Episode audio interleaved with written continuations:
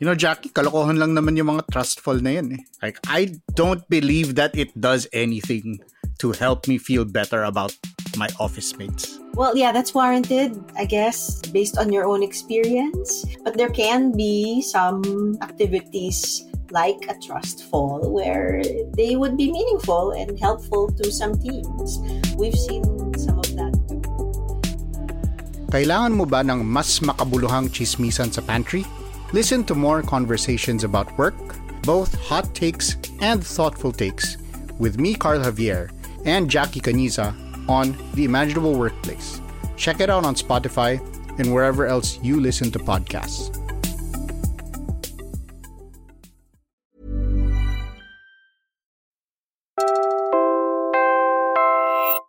You're listening to Puma Podcast. During the siege, uh, I almost died three times. The first one was I was instructed by my auntie to get the jeepney of my uncle. Kunin mo yung jeepney sa may airport. So I went with my cousin, my beautiful cousin, buti na lang. As I was going up the airport, and may soldiers na. They stopped us. Rebelde ka, no? You were about to shoot me. Kasi I was 16, medyo able-bodied na, di ba? Pwede na. But my uh, cousin used her charm and convinced the soldiers, hindi po, estudyante lang yan. Soldiers disagreed. No? Okay, alis na kayo.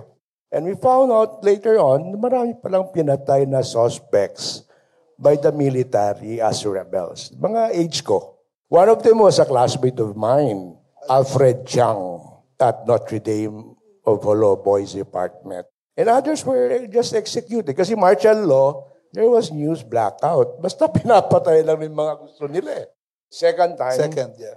the Air Force planes I was talking about, they were strafing the rebels. Eh yung mga rebels nga, they were hiding behind the pillars of our house in walled city, concrete. Tatatama nga yung bubong namin. And one of the bullets almost hit me. It just landed like six inches in front of my feet. 50 caliber bullet. And it was spinning. I was, it was still spinning and hot when I got it. Third time was when I was scavenging for food. Wala na kami makain and my family. I had to go to a burnt bakery. So I got burnt bread. Plus, I had to get drinks also. So mga, may mga groceries forced open by residents who were hungry and thirst. Talagang binuksan na lang nila yung mga groceries. So sumama na ako. I got uh, pineapple juice. And then, of course, I, I almost stepped on a landmine. I was about to step on it, buti na nakita ko. Ano to parang mine landmine. So those were the three times I almost died. I'm Bella Perez Rubio, Puma Podcast, and you're listening to Teka Teka News.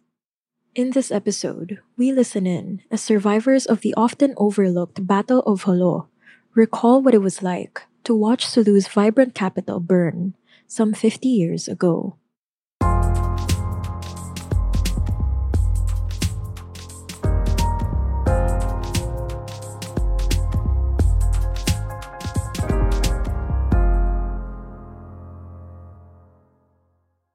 I was born in Zamboanga, but uh, our family lived in Jolo because our my grandparents and all of the, my aunts and uncles were from Jolo. So I grew up there.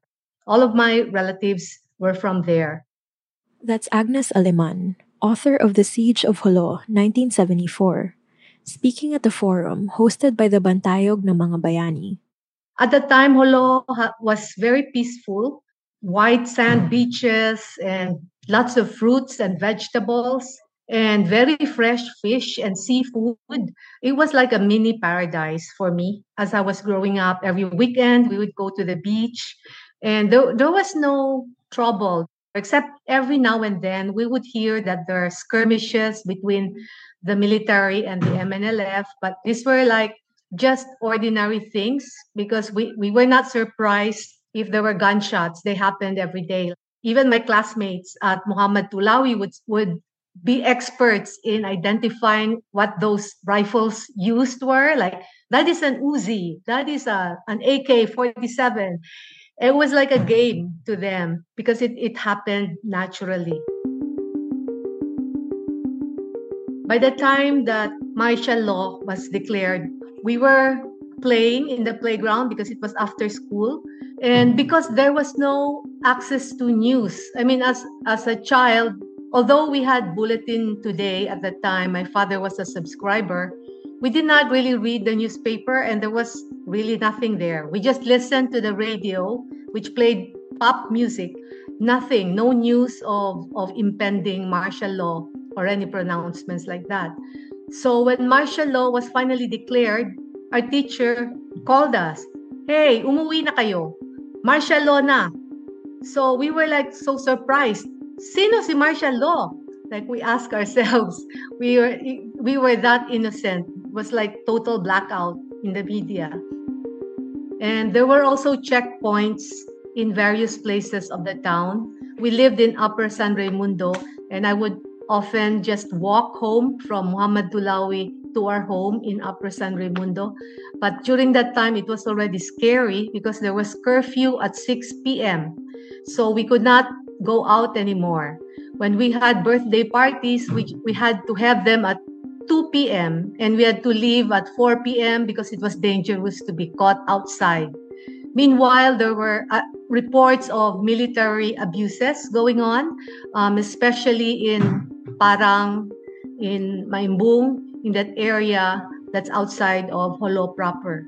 It was a scary, scary period of our lives. So when, when the MNLF fighters were going to attack the town, when the rumors were already getting louder and louder, our parents sent us ahead to, to Dumaguete, which was the hometown of my mother, while they stayed in Jolo because my father was um, assistant provincial fiscal then, and my mother was um, clerk of court of the RTC of Jolo. They had to, to be in their jobs, but we were sent earlier on. When my classmates at Silliman University would ask me about Jolo and what happened, because why did we evacuate, I would always tell the story of we heard mortar, mortars and cannons and bullets and gunshots, and it was like that. And they were so shocked because nothing like that would ever happen in Dumaguete. The troubles that we had in Jolo was nothing like they ever experienced in the Visayas that they know of. Because this siege is given so little attention, it might be hard to grasp its relevance and the degree of devastation suffered by those affected. To help with that, here's the forum's moderator, Dr. Juan Antonio Perez III, a Board of Trustees member at the Bantayog ng Mga Bayani Foundation. The most prominent formation against the Marcos government then was the Moro National Liberation Front, led by Nur Biswari, who was then based in Sabah in early 1974. The organization Parhimpulan Katan Nagaagama Sin Islam or Parkay attracted thousands who became the core of the MNLF. The Marcos regime called them Maoists, shorthand for communist rebels. It was a blanket term the dictatorship used to demonize many of its detractors, but they were actually separatists who wanted autonomy for Filipino Muslims. January 1974 in Sulu saw a challenge to the government with the takeover of the southern towns of Jolo, Maimbung, and other towns, forcing the military to launch a campaign to retake the southern towns. Jolo Airport came under mortar fire at the end of January, forcing the Philippine Air Force to transfer its assets to Zamboanga City.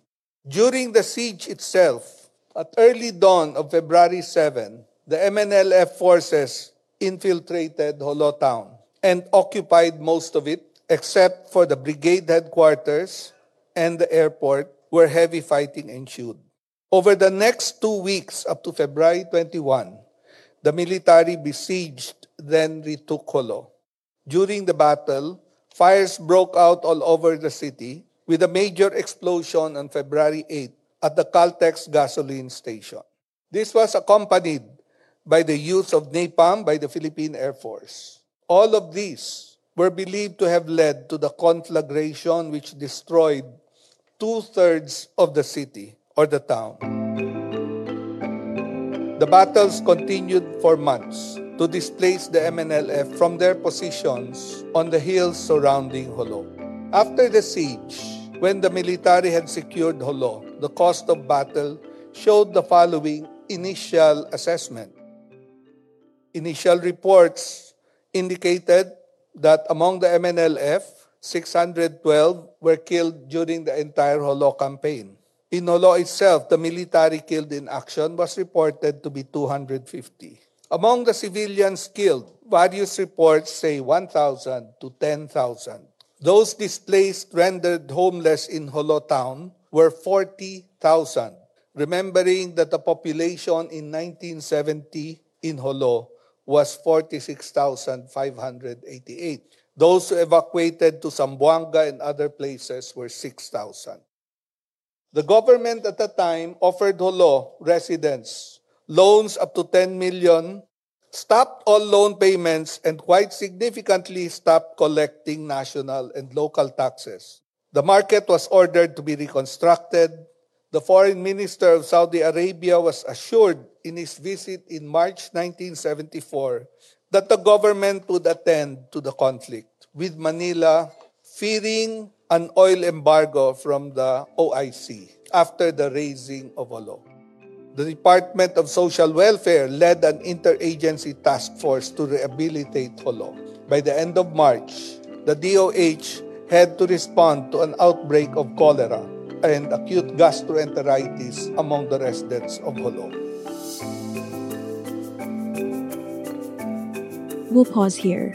Later, more survivors talk about the lingering effects of the siege.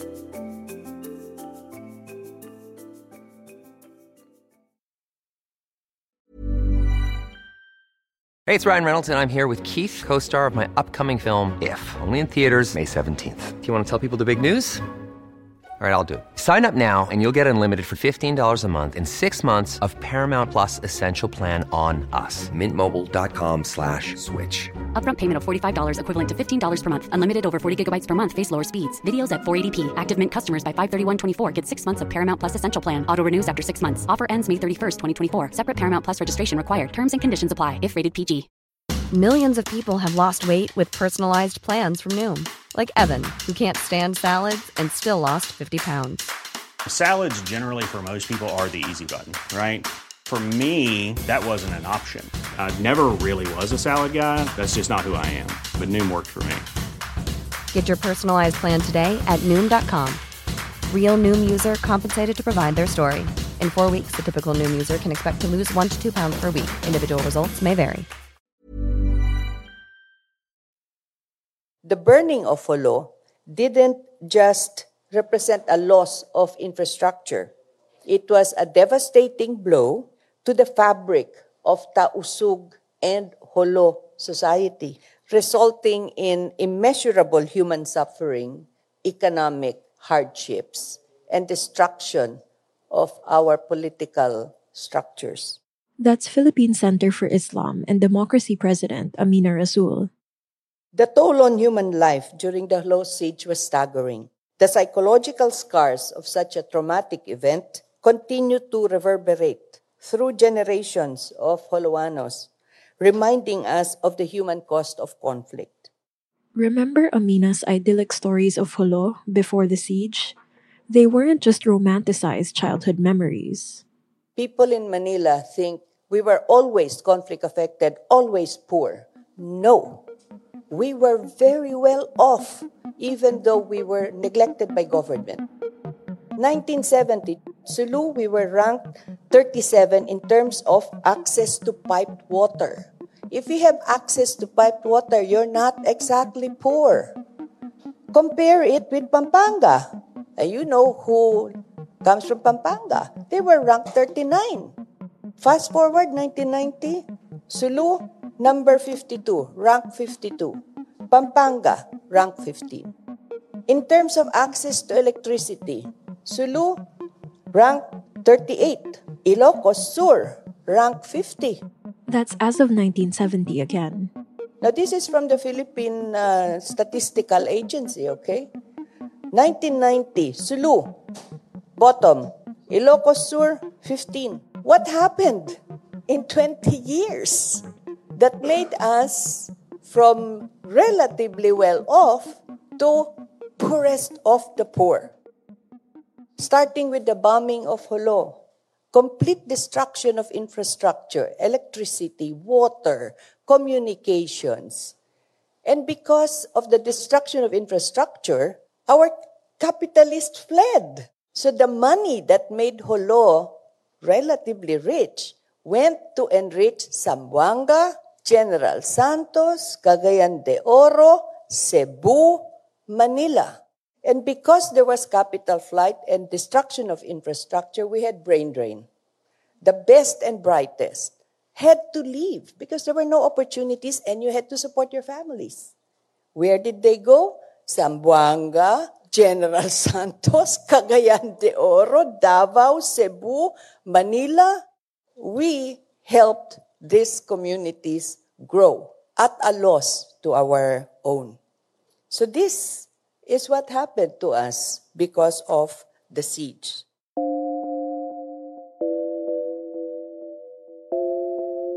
But if this event was so traumatic, its effects still reverberating 50 years later in February 2024, why do we know so little about it?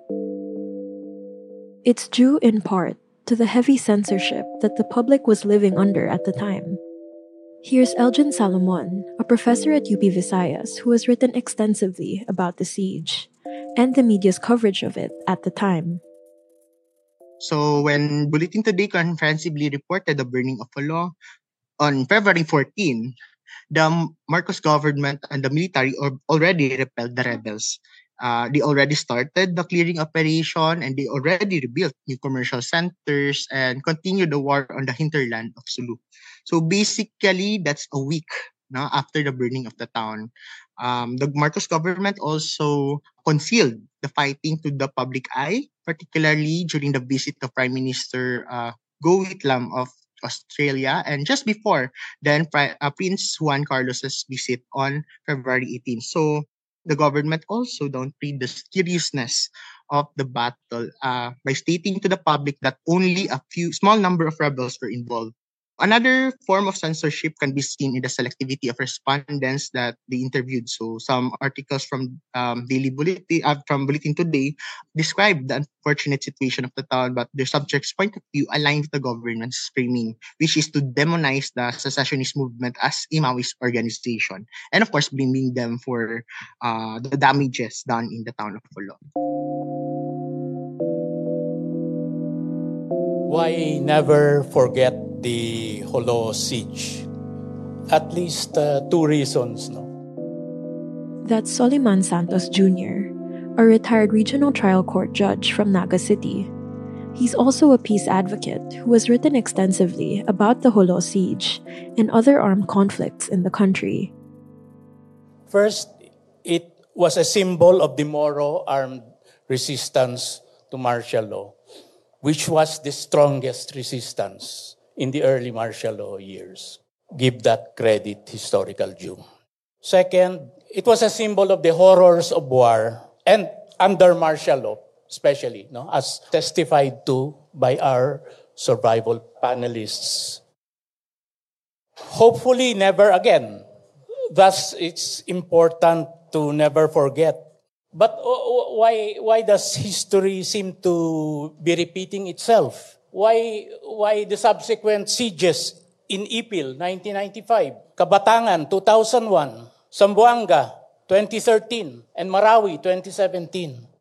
Those who do not remember history are condemned to repeat it. How should we recall it today? No? First of all, I, I think we, we have to deepen our understanding of the Holo siege no? with the help of different perspectives the event itself and its part in history. The event itself uh, still has some hanging issues involving one or both sides. The burning, the use of napalm, use of na- landmines, the MNLF decision to fight in the town center instead of withdrawing outside the town center, the use of human shields. In international legal terms issues of genocide and war crimes. Of course, uh, not, not limited to the uh, Holo siege. No? Understanding the role of the Moro armed resistance. On one hand, it was anti-martial law dictatorship.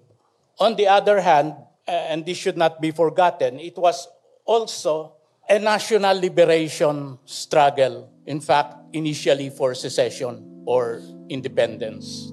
Very different from the kind that uh, Duterte has been talking about uh, recently. recently. As evidenced by these survivors and experts, time alone, even several decades, is not enough to heal wounds of this size. Left unexamined, they can fester and carry over across generations. Some commentators, especially from Mindanao, like uh, Inquirer columnist Rufa Guiam, uh, has spoken of a need for a Truth and Reconciliation Commission, e- even uh, about the whole martial law era. No?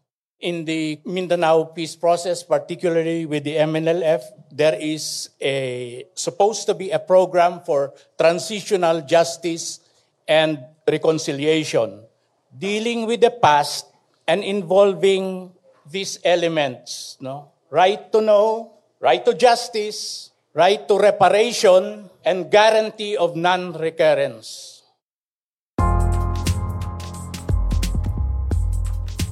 And that was today's episode of Teka Teka News. Again, I'm Bella Perez Rubio. Pidoy Blanco edited this episode. Our executive producer is Jill Caro, and our senior news editor is Veronica Uy. If you found this episode useful, share it with a friend or two. Thanks for listening.